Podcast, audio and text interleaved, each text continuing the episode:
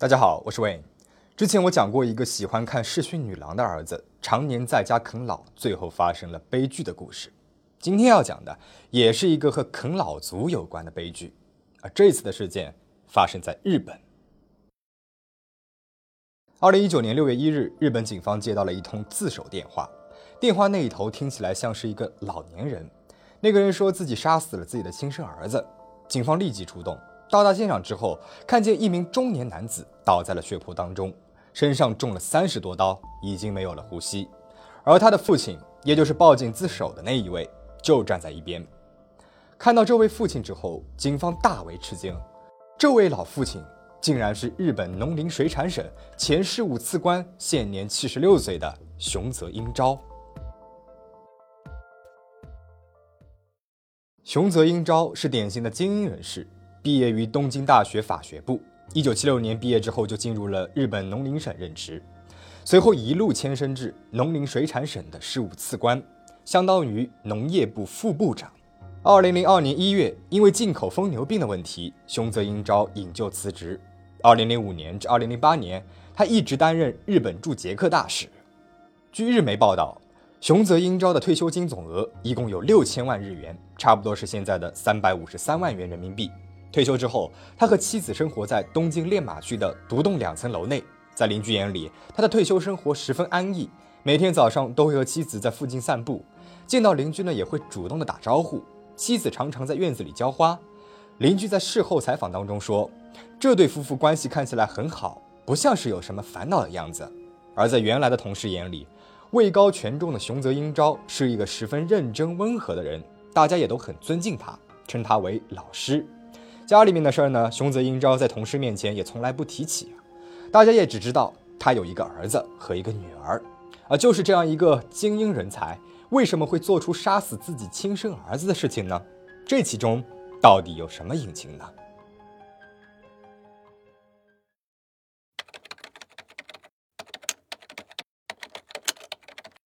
儿子熊泽英一郎可以说是一个含着金汤匙出生的幸运儿。父亲熊泽英昭，我们前面说过了，而他的母亲来自关东地区岐玉县的望族，母亲的家族跟日本前运输大臣一家有姻亲关系，母亲继承了众多家产，包括东京多个地区的不动产，所以那个时候他的父亲和母亲的婚姻一度是日本政商两界的佳话。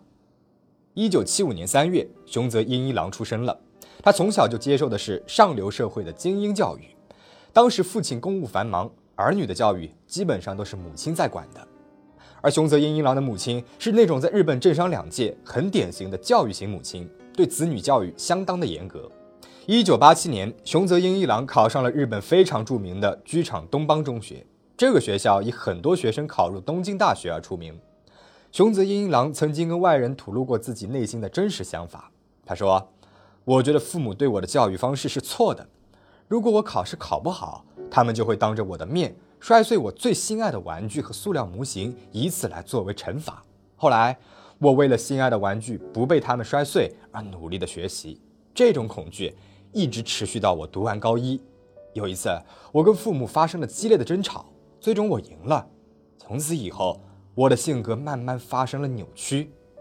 有报道说，熊泽英一郎曾经辱骂自己的母亲是鱼母。并且在初二的时候，第一次动手打了他。他还曾经在网上说：“如果有杀人许可证，我第一个要杀死的人便是我的母亲。”原本按照熊泽英昭家的资源和社会地位，儿子的成就就算不出众，至少也不会太差。但是熊泽英一郎啊，他却是一个典型的啃老族。熊泽英一郎高中毕业之后没能够考入东京大学，而是去了一家动漫学院进修。最后他考上了日本大学，却中途退学了。经过辗转，熊泽英一郎考入了流通经济大学的研究生院，并且获得了硕士研究生学位。同一年，熊泽英昭升任日本农林水产省事务次官。本应该在仕途上有所作为的熊泽英昭，当年却遇到了进口美国牛肉的疯牛病问题。他承认了所有的责任，失去了光环之后，他也没有办法给儿子安排一个体面的工作了，只能够任其沉迷于动漫的世界。对此，熊泽英昭解释说。当时赶上了就业的冰河期，我最终介绍他去母亲的一个侄子经营的医院上班。没有想到，儿子经常跟上司发生矛盾，甚至公开扬言要杀死对方。后来，失去工作的熊泽英一郎就一个人住在了母亲名下的一栋房子里。父母对他的日常开销没有任何限制，要多少钱就尽量的满足他，以避免他闹事儿。熊泽英一郎独居的地方位于东京都丰岛区的木白，紧邻着日本皇族成员读书的学习院大学。但是熊泽英一郎的打扮跟这个社区格格不入。据当地人反映，他经常不洗澡，一身油腻邋遢，甚至还散发着恶臭。而且他也基本上不出门，可以好几个月不踏出家门半步，是一个名副其实的简居族。什么叫简居族呢？就是比宅更宅。日本卫生部把简具族定位为超过半年不接触社会、不上学、不上班、不与外人交往、生活自我封闭的人。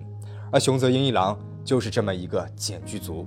他不出门，不跟外人联系，生活来源呢也全靠着父亲熊泽英昭每个月来看他的时候给他送来的生活费。同时，父亲还会帮他打扫卫生。熊泽英一郎曾经在网上炫耀，说自己一个月刷信用卡就要刷掉三十二万日元，也就是差不多两万人民币。他还对网友叫嚣说：“这可比你们父母拼命赚钱一个月的工资还要多。”哦。后来，熊泽英一郎因为倒垃圾的问题和邻居发生了激烈的争吵。二零一九年五月二十五日，也就是案发前七天，四十四岁的熊泽英一郎搬回了父母的家里，正式和他们一起生活。让人意想不到的是，这里竟为他生命画上了一个句号。回到父母家里，熊泽英一郎还是一如既往的宅在家里，不但吃住用都靠父母，还对父母的脾气越来越差，动不动就对家人拳打脚踢、恶言相向。母亲为了不被他打，基本上是躲着他的，只有他的父亲熊泽英昭敢和他打交道。他对熊泽英昭也没有什么好脸色。经常暴跳如雷。五月二十六日，也就是熊泽英一郎搬回家住的第二天，父亲指责他在家里面乱扔垃圾，没有想到招来了儿子的一顿拳脚。熊泽英一郎甚至抓着父亲的头发大吼着：“我要杀了你！”要知道，这个时候的熊泽英昭都已经七十六岁了。试想，什么样的子女会对自己的老父亲做出这样的事儿呢？从此以后，熊泽英昭对儿子产生了一种莫名的恐惧。一想起他咆哮的样子，身体就会不由自主地颤抖起来。他们甚至都不敢和儿子待在一起，只能够带着简单的食物躲在二楼。六月一号下午，熊泽英一郎本来想睡会午觉的，而因为隔壁是一所小学，当时学校正在准备运动会，时不时会有孩子的吵闹声传过来。熊泽英一郎十分的烦躁，在家里面坐立不安的来回走动。他还在社交媒体上发文说：“这群小孩子吵死了。”我要杀死他们！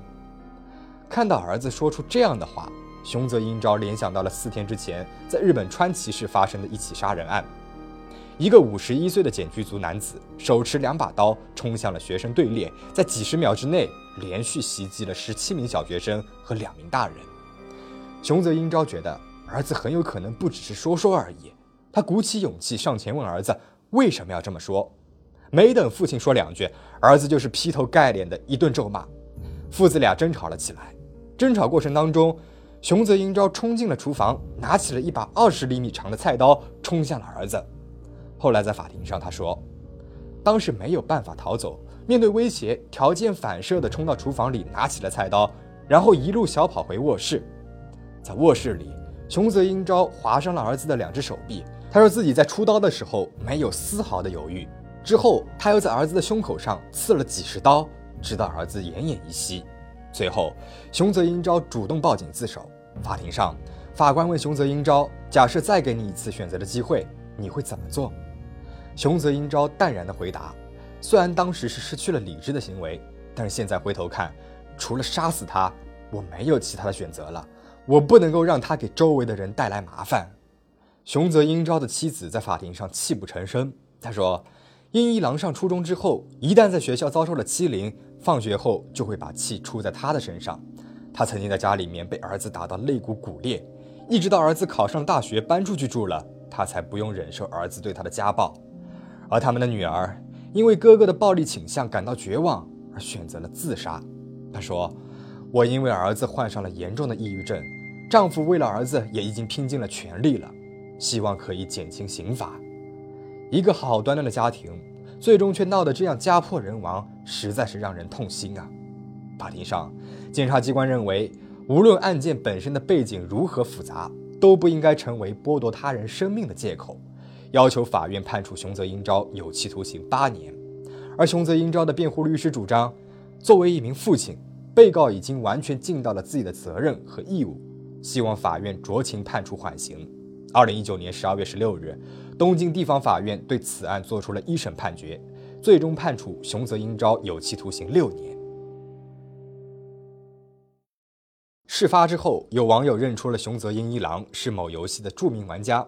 八年来，他每天都会写十二条推文，他也经常会在社交媒体上炫耀自己官二代的身份，还说自己甚至可以通过父亲的关系强制让某游戏停止运营。熊泽英一郎还毫不避讳自己的暴力行为，他号称自己学过武术，曾经徒手击退过三个混混，普通人根本就打不赢他。他还曾经提起初二那一年殴打母亲的事儿，说至今还记得那种快感。面对父母，他说。既然擅自把我生下来，就应该负责到我死前最后一秒。熊泽英一郎的心理医生后来采访的时候说，英一郎有发展障碍症，症状呢是只要一不顺心就会恐慌并且动粗，但是他本人从来没有去过医院，都是他的父亲帮他拿药的。那么事件到这里就讲完了，相信大家看完了应该和我一样也是感慨良多。到底为什么会养育出这样的一个孩子呢？难道是他天生就带有暴力基因吗？还是和他小时候的严厉教育有关呢？那为什么妹妹没有他这样的暴力倾向呢？这方面我们今天就不做过多的探讨了。最后几分钟，我想和大家探讨一下的是啃老的问题。说起啃老族，可能我们大部分人想到的都是那种毕业了之后没有找到工作，在家里面靠着父母给钱生活的年轻人。这是我们对啃老族人群的固有印象，但是你可能想不到啊，在日本，中年人才是啃老族的主力。据统计，在2018年，大约有500万年龄在35到55岁的日本人与父母住在一起，其中专门啃老的人群就有一百二十多万人，占了日本人口的百分之一。他们常年待在家中，三个人里面就有一个人依靠高龄父母的退休金与储蓄存款生活。从九十年代开始，这群人就在家里面白吃白喝，直到现在二十多年过去了，他们也从二十出头变成了四五十岁，被称为啃老先驱。日本社会对这个年龄群体的啃老族起名为“八零五零”，意思呢就是八十岁的父母照顾五十岁的子女。日本还有一个叫做前田良久的骨灰级啃老族，他已经七十多岁了，一个人生活，没有结过婚，这辈子只工作过两年，他的父母都很有钱啊。父母过世之后，他继承了所有的家产，住在豪宅里面，从来不打扫卫生，家里面垃圾成堆。他说，等把父母的钱用完了，他也就不活了。日本东京电视台的《跟你到家》节目曾经做过前田良久的专辑，有兴趣的小伙伴可以去看一下。当然，不同程度的啃老现象在世界各地都有体现。中国目前有百分之三十的年轻人在不同程度的啃老，百分之六十五以上的家庭存在着啃老的现象。成年而不自立已经是个常见的社会现象了。经济不景气、高不可攀的房价、收入与物价的严重失衡、自己的眼高手低、父母的溺爱等等，都是啃老现象产生的原因。考虑到现实的大环境，在孩子想要做些事情，但是又没有那个经济能力，比如买房这种事儿，这个时候父母心甘情愿地拿出一笔钱来资助，十分的普遍。那么大家对于这个现象是怎么看的呢？也欢迎在评论区说说你的看法。最后，请大家保持警惕，保持安全。我们下期再见。